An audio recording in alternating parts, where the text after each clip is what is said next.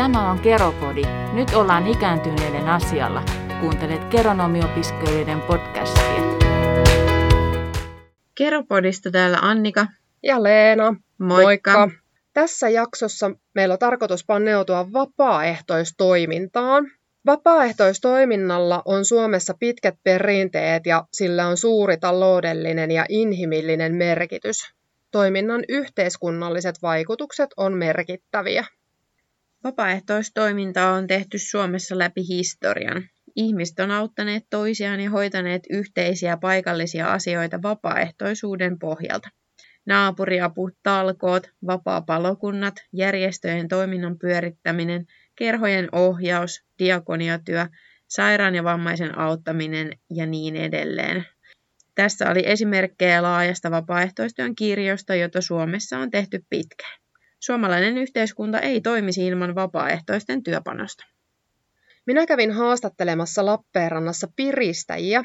Piristäjät palvelu on Suomen punaisen ristin Lappeenrannan osaston ja Lappeenrannan kaupungin kulttuuritoimen yhteistyössä toteuttama hyvinvointia lisäävä palvelu.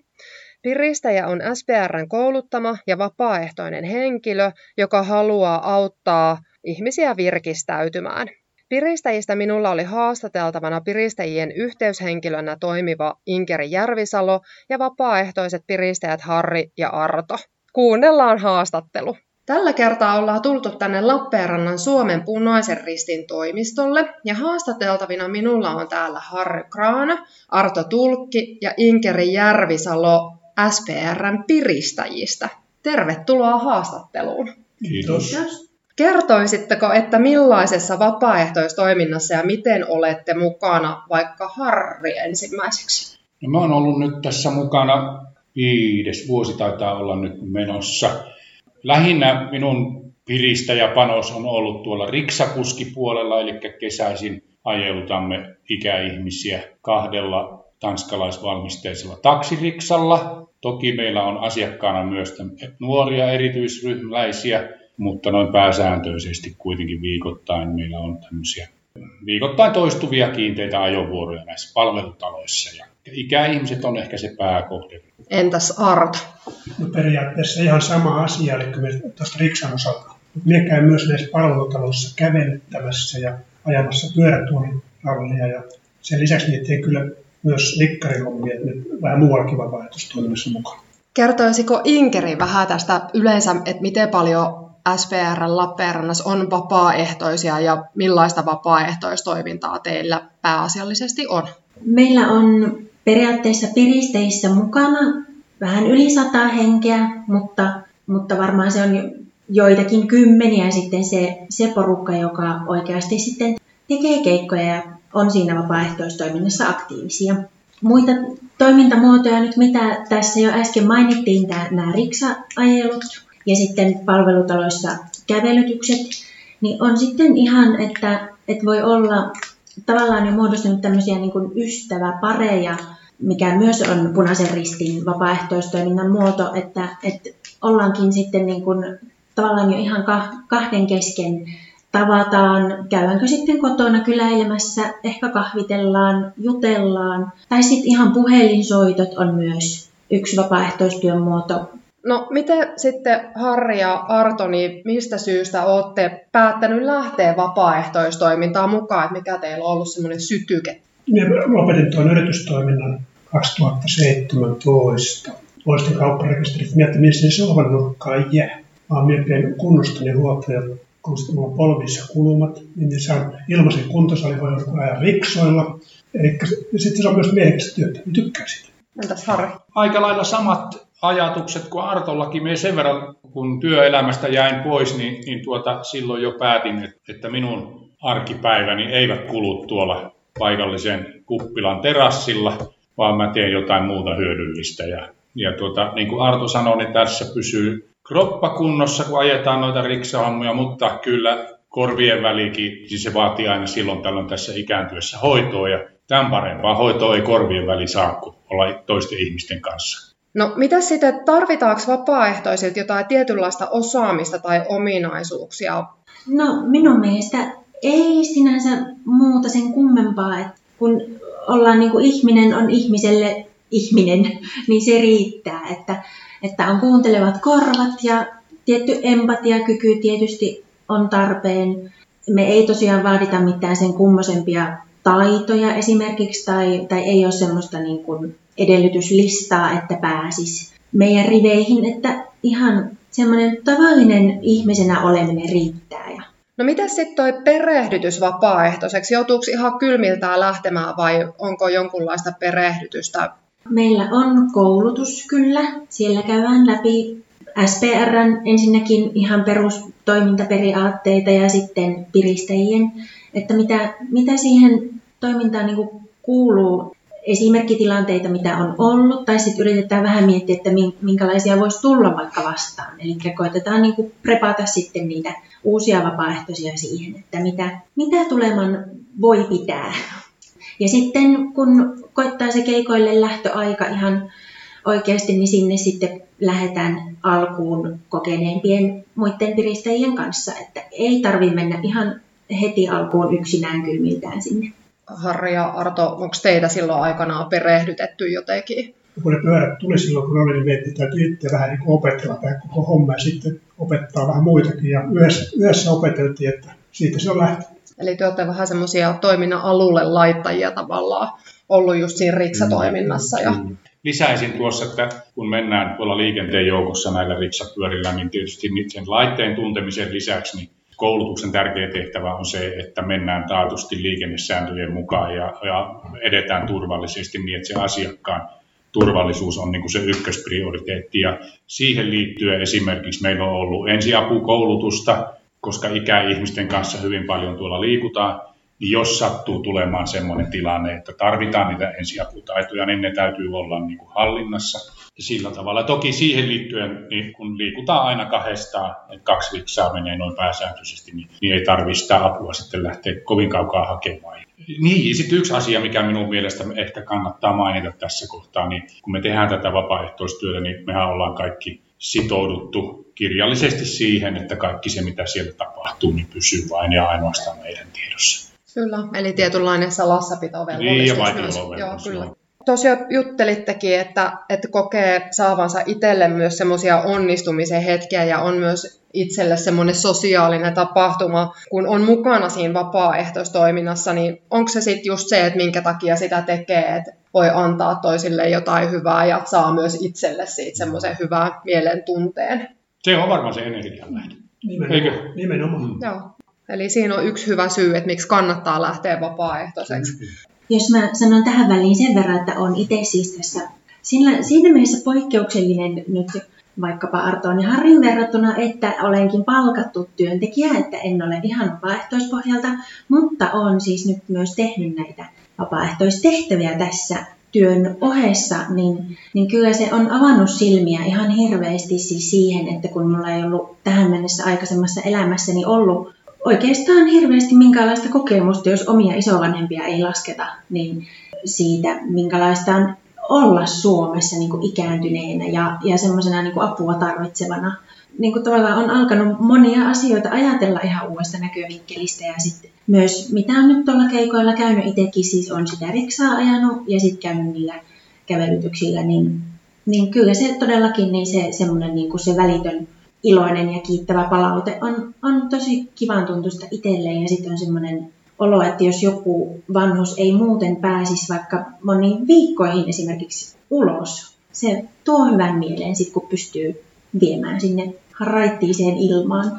No mitä sitten, jos lähtee vapaaehtoiseksi, niin miten SPRllä, niin onko siihen sidottu sit niin sanotusti ikuisiksi ajoiksi ja sitoako joku tuntimäärä sit vapaaehtoisia? Ei, ei toki ole mikään loppuelämän ostopakko, että, että kyllähän sitten monikin on tälläkin hetkellä tosiaan niin kuin sanoin, että on yli sata, sadan henkilön nimet meillä listoilla, niin silti se niin kuin keikoille osallistujamäärä on pienempi, koska se perustuu ihan siihen, että oman elämäntilanteen mukaisesti ollaan hommissa, niin jos se elämäntilanne vaikka muuttuu joksikin muuksi, niin sitten voi ilmoittautua vähän niin kuin tauolle tai sitten lopettaa ihan kokonaankin. Sitten voi aina tulla takaisin, jos tuntuu siltä, että, että on paremmat mahdollisuudet sitten jatkaa jossain kohtaa, mutta että ei, ei niin kuin sido siihen, että pitäisi ikuisesti jatkaa.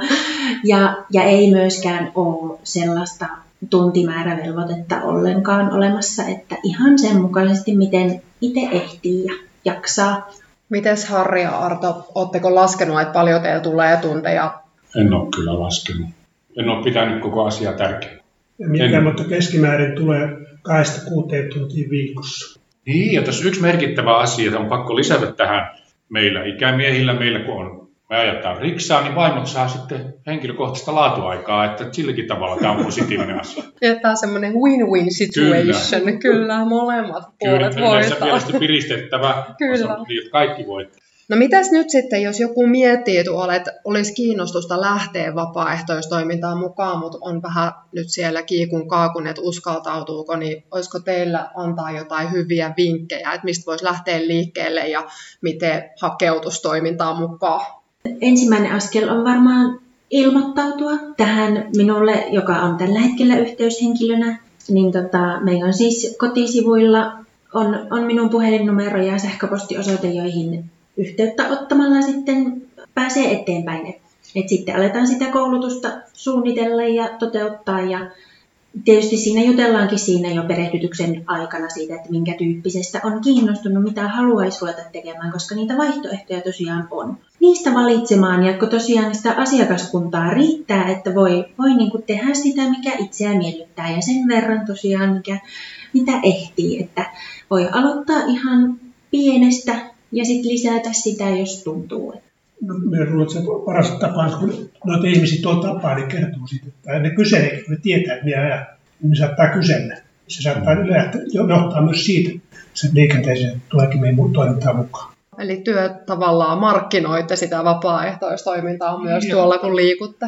Ehdottomasti kannattaa kokeilla. Jos vähänkin on semmoinen olo, että voisi lähteä tämmöiseen vapaaehtoistoimintaan, niin minun mielestä ilman muuta pitää kokeilla, koska tämä on niin palkitseva. Tulisiko teille vielä jotain ihan yleisesti ottaen mieleen, mitä haluaisitte vielä vapaaehtoistoiminnasta kertoa? Kaikki uudet vapaaehtoiset otetaan kyllä avosylin vastaan ja, ja koitetaan tosiaan löytää niitä toimintamuotoja, mitkä on sitten niiden omien toiveiden mukaisia, että et se pysyy semmoisena mielekkäänä. Ja...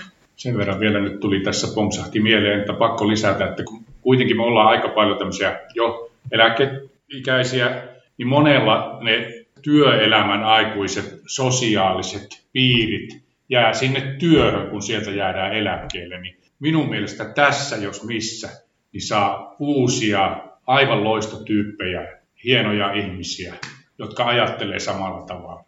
Vapaaehtoiset ovat myös muistiyhdistyksien toiminnalle elintärkeitä. Leena haastatteli Etelä-Karjalan muistiluotsilla muistiluotsityöntekijä Maarit Olkkosta ja vapaaehtoista Pekka Rossia. Nyt ollaan Lappeenrannassa Etelä-Karjalan muistiluotsilla ja minulla on haastateltavana muistiluotsityöntekijä Maarit Olkkonen ja muistiluotsilla vapaaehtoisena toimiva Pekka Rossi. Tervetuloa! Kiitos. Kiitos. Meillä on tarkoitus keskustella vapaaehtoisesta yhdistyksen toiminnassa. Maarit, miten tärkeitä vapaaehtoiset ovat muistiluotsin toiminnassa? Vapaaehtoiset ovat hyvin tärkeitä meille muistiluotsille. He toimivat yhdessä meidän työntekijöiden kanssa edistämässä muistiystävällisyyttä täällä Etelä-Karjalassa. Pekka, kuinka kauan olet toiminut vapaaehtoisena muistiluotsilla? Ihan varmaan nyt en muista. Maarit saattaa muistaa paremmin, kun oltiin koulutuksessa, mutta siitä on varmaan kuusi vuotta ehkä ainakin olen ollut mukana. Oletko vapaaehtoistoiminnassa jossakin muualla kuin muistiluotsilla? Olen esimerkiksi piristäjissä, Eli SPR. SPR ja sitten myöskin näitä eläkejärjestöissä Lauritsalan eläkkeen saajissa ja Lappeenrannan eläkeliiton tanhuporukassa myöskin. Ja sitten jossakin näissä entisissä ammattialayhdistyksissä tulee myöskin oltua aktiivisena. Ja tämmöinen teatterikerho on myös tämmöinen kaukaan seniorien kerho, missä järjestetään teatterimatkoja. Vähän ehkä liiankin monessa. No entäs Maarit, kuinka paljon teillä suurin piirtein on vapaaehtoisia toiminnassanne mukana? No meillä on tällä hetkellä noin 40 aktiivista vapaaehtoista eri puolilla etelä Millaisissa tehtävissä nämä vapaaehtoiset toimii muistiluotsilla? Hyvin monenlaisissa. Eli vapaaehtoinen voi toimia henkilökohtaisena muistikaverina jolloin hän on muistisairaan ystävä ja tukee häntä oman näköisessä elämässä. Vapaaehtoinen voi myös toimia kuten Pekka, muistikerhon ohjaajana, eli alueen ihmisille järjestää mukavaa toimintaa muutaman kerran kuukaudessa kerhossa. Myös muistikahvila emäntiä meillä on, eli hyö toimii meidän muistikahviloissa apuna kahvinkeitossa ja tarjoilussa ja muissa tehtävissä. Muistikummi lähettiläät tuo muistiystävällisyyttä Etelä-Karjalaan ja aivoterveyslähettiläät aivoterveysasioita. Ja lisäksi on vielä tapahtumavapaaehtoisia ja toki vielä yhdistyksen toimijat ovat sitten erilaisia vapaaehtoisia niissä omissa yhdistystehtävissä. Pekka, miten päädyit alun perin vapaaehtoiseksi muistiluotsille? Meillä oli mm, Lauritselan eläkkeen saajilta täällä Etelä-Karjalan muistis eh, ilmoitettiin koulutettavaksi tämmöisiä muistikahvilapitäjiä ja meiltä sitten Lauritselan eläkkeensaajista, olikohan meitä viisi innostu tähän koulutukseen mukaan ja siitä lähdettiin, oltiin ne koulutukset mukana ja sitten mm, päädyttiin perustamaan sitten Lauritsella tämmöinen muistisolmut kerho. Ja sitä ollaan nyt pyöritetty, tai emme pyöritetty, muistiyhdistys sitä pyörittää, mutta me ollaan siinä mukana. Aika usein ollaan myöskin yksin vedetty sitä kerhoa.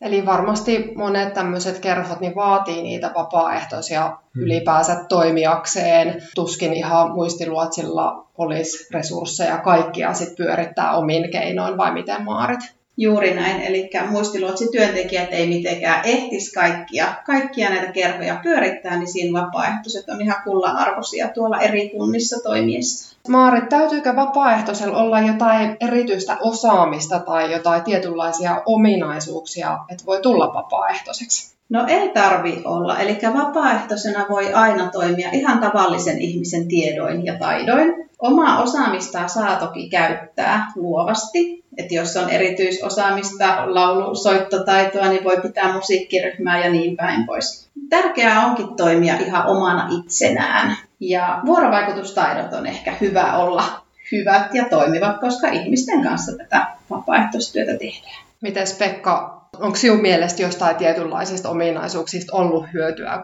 Tuossa ne kyllä nuo Maaritin sanomat on, että yhteistyötaidot ja täytyy nyt olla pikkasen niin kuin kommunikaatio. Että ei jos on oikein hiljainen, niin sit voi olla vaikeampi toimia. Perehdytättekö tai koulutatteko vapaaehtoisia jotenkin tehtäviinsä? Joo, kyllä koulutetaan. Eli niin kuin Pekkakin on käynyt meidän tämmöisen muistivapaaehtoisen koulutuksen, niin tällainen tarjotaan kaikille meidän uusille vapaaehtoisille. Ja toki myös sit yksilöllisesti perehdytetään kukin, kukin vapaaehtoinen tehtävänsä. Ja lisäksi ollaan sitten vapaaehtoisilla tukena, tukena jatkuvasti matkan varrella ja käydään keskusteluja ja tarvittaessa sitten lisäkoulutusta järjestetään. Mitäs jos sitten lähtee mukaan tuohon vapaaehtoistoimintaan, niin onko siihen sidottu joksikin tietyksi ajaksi vai onko sitten joku sitova tuntimäärä? Ei ole sidottuna tietyksi ajaksi, ei ikuisiksi ajoiksi joudu vapaaehtoiseksi. Eli vapaaehtoisena voi toimia aina ihan niiden omien voimavarojen mukaan. Eli myös nämä ajalliset resurssit ja muutenkin voimavarat otetaan huomioon. Vapaaehtoinen päättää aina itse, milloin on käytettävissä, kuinka usein kuukaudessa ja miten paljon toimintaa osallistuu. Ja sitten on hyvä muistaa vapaaehtoisena toimiessa, että on ihan yhtä tärkeää, että vaikka osallistuu vain kerran vuodessa, kuin se, että olet säännöllisesti joka kuukausi toiminnassa mukana. Pekka, ootko pitänyt kirjaa, että kuinka paljon sinulle tulee tunteja? Tässä muistin. Joo. No meillä on joka toinen viikko puolitoista tuntia. Ja enhän minä joka kerran ole niin siinä vetämässä, mutta lähes joka kerran on mukana siellä. Jos nämä tunnit on ottaa, niin se on se kuukaudessa on se kolme tuntia. Mites kokonaisuudessaan, jos sä otat kaikki tuon sinun vapaaehtoistoiminnan lukuun, niin pysytkö tunneissa mukana? Ei niitä vitsi laske. Ei, ei se ole tärkeintä ne tunnit, vaan se mitä siitä saa itselle. Vapaaehtoistyössä on tärkeintä, ehkä ei ole tärkeintä, mutta myöskin hirmu tärkeää se, että se on vähän itsekästä työtä myöskin, että siitä saa itselleen, mutta ehkä sitten saa muutkin. Vapaaehtoiset useasti alikanttiin arvioi niitä tuntejaan. onhan sitä vapaaehtoistehtävää myös se kerhon suunnittelu tai ne matkat sinne kerhoon, että kyllähän niitä tunteja sitten kertyy enemmän kuin vaan se No on totta joo, että kyllä sitä pikkasen pitää miettiä sitten, kun vetovastuus on jossakin määrin. Meillä on yritetty aina, että on joku teema ja siitä keskustellaan ja keskustelu yleensä toimii hyvin, sitten me tehdään lopuksi tehtäviä. Et täytyy siinä vähän miettiä sit etukäteenkin, että tunnit on toisarvoinen asia. Sitten jos joku tuolla pohdiskelee, että olisi vähän mielenkiintoa lähteä mukaan tuohon vapaaehtoistoimintaan, mitä työ voi sitten antaa jotain kannustusta, että lähtisi mukaan? Minun mielestä kannattaa rohkeasti lähteä kokeilemaan ja sille on ehkä helpoin, että tutustuu toimintaan ensin, että katsoo, että mitä vapaaehtoisorganisaatioissa on toimintaa ja lähtee niihin toimintoihin mukaan. Tutustuu vähän ihmisiin ja toimintatapoihin ja kulttuuriin. Ja sitten pikkuhiljaa voi ruveta siihen vapaaehtoistyöhön, että on niin monenlaisia tehtäviä, että varmasti jokaiselle löytyy jotakin. Minä ainakin kannustaisin ihmisiä vapaaehtoisuuteen, ainakin jos niin itse, jos kerron ihan itsestäni, kun jäin eläkkeelle. Otin sen ajatuksen, että se työyhteisö jää kuitenkin taakse silloin ja ne työkaverit, vaikka on kuin sanottu, että ne tullaan käymään ja nähdään, mutta kyllä se on totuus, että ne jää taakse, niin sen takia on tärkeää, että ihmisillä on sosiaalisia kontakteja. Ne on yhtä tärkeitä sosiaaliset kontaktit kuin liikuntakin niin kuin mielenterveyden ja muistin kannalta. Ja niin kuin tuossa aikaisemminkin sanoin, niin se on vähän itsekästä toimintaa, että siitä saa niin itse, jos niin saa eniten siitä. Ja sitten jos toisetkin siitä saa vähän mukana jotain, niin se on hyvä sekin. Ja meillä vapaaehtoiset aina sanovat, että siitä todellakin saa itselleen mm. paljon, kun toimii, että saa niitä ystäviä, uusia ystäviä, sitä sosiaalista verkostoa, mutta oppii myös uusia tietoja ja taitoja saa sisältöä elämään, saa toteuttaa itseään ja sillä tavalla myös sitä hyvinvointia itselle, tuodessaan sitä niille muille. Kyllä joo, että se on saanut tosi paljon uusia ystäviä. Ja sitten kiva tälle olla nuorempien ihmisten kanssa eläkeläistenkin, että nyt teki teidän kanssa kiva haastella tässä nuorien mm. naisihmisten kanssa. Minusta oli tosi hauskaa, miten samanlaisia oli näiden kaikkien vapaaehtoisten kommentit, että kaikki oli päättäneet saada eläkepäiviinsä jotain sisältöä ja kaikilla oli halu saada niitä sosiaalisia kontakteja, jotka muuten on työelämästä pois jäätyä vähentyneet. Joo, ja haastateltavat korosti sitä, että heidän mielestään auttaminen antoi itselle lähes jopa enemmän, mitä he antoivat toisille tällä omalla vapaaehtoistoiminnalla. Ja tulevaisuudessa tämmöisellä vapaaehtoistoiminnalla tulee olemaan niin kuin entistä merkittävämpi rooli, etenkin ikääntyneiden parissa tehtävässä toiminnassa. Ja minusta oli vielä tosi hyvä pointti, mitä toi Pekka Rossi mainitsi jutellessamme haastattelun jälkeen, että hänen mielestään eläkeläisten eläkkeen saanti pitäisi olla niin sanotusti vastikkeellista, ja vastikkeeksi siitä eläkkeestä voisi olla velvoite osallistua vapaaehtoistoimintaan. Ja pointti siinä oli se, että kun ihmiset elää entistä pidempää, eli saavat eläkettä entistä pidempään, niin sitten se olisi tämmöistä vastikkeellista toimintaa. Ja tietysti sitten se, että se vapaaehtoistoiminta on eläkeläiselle itselleen toimintakykyä ja aivoterveyttä ylläpitävää toimintaa. Joo, hyvä idea Pekka.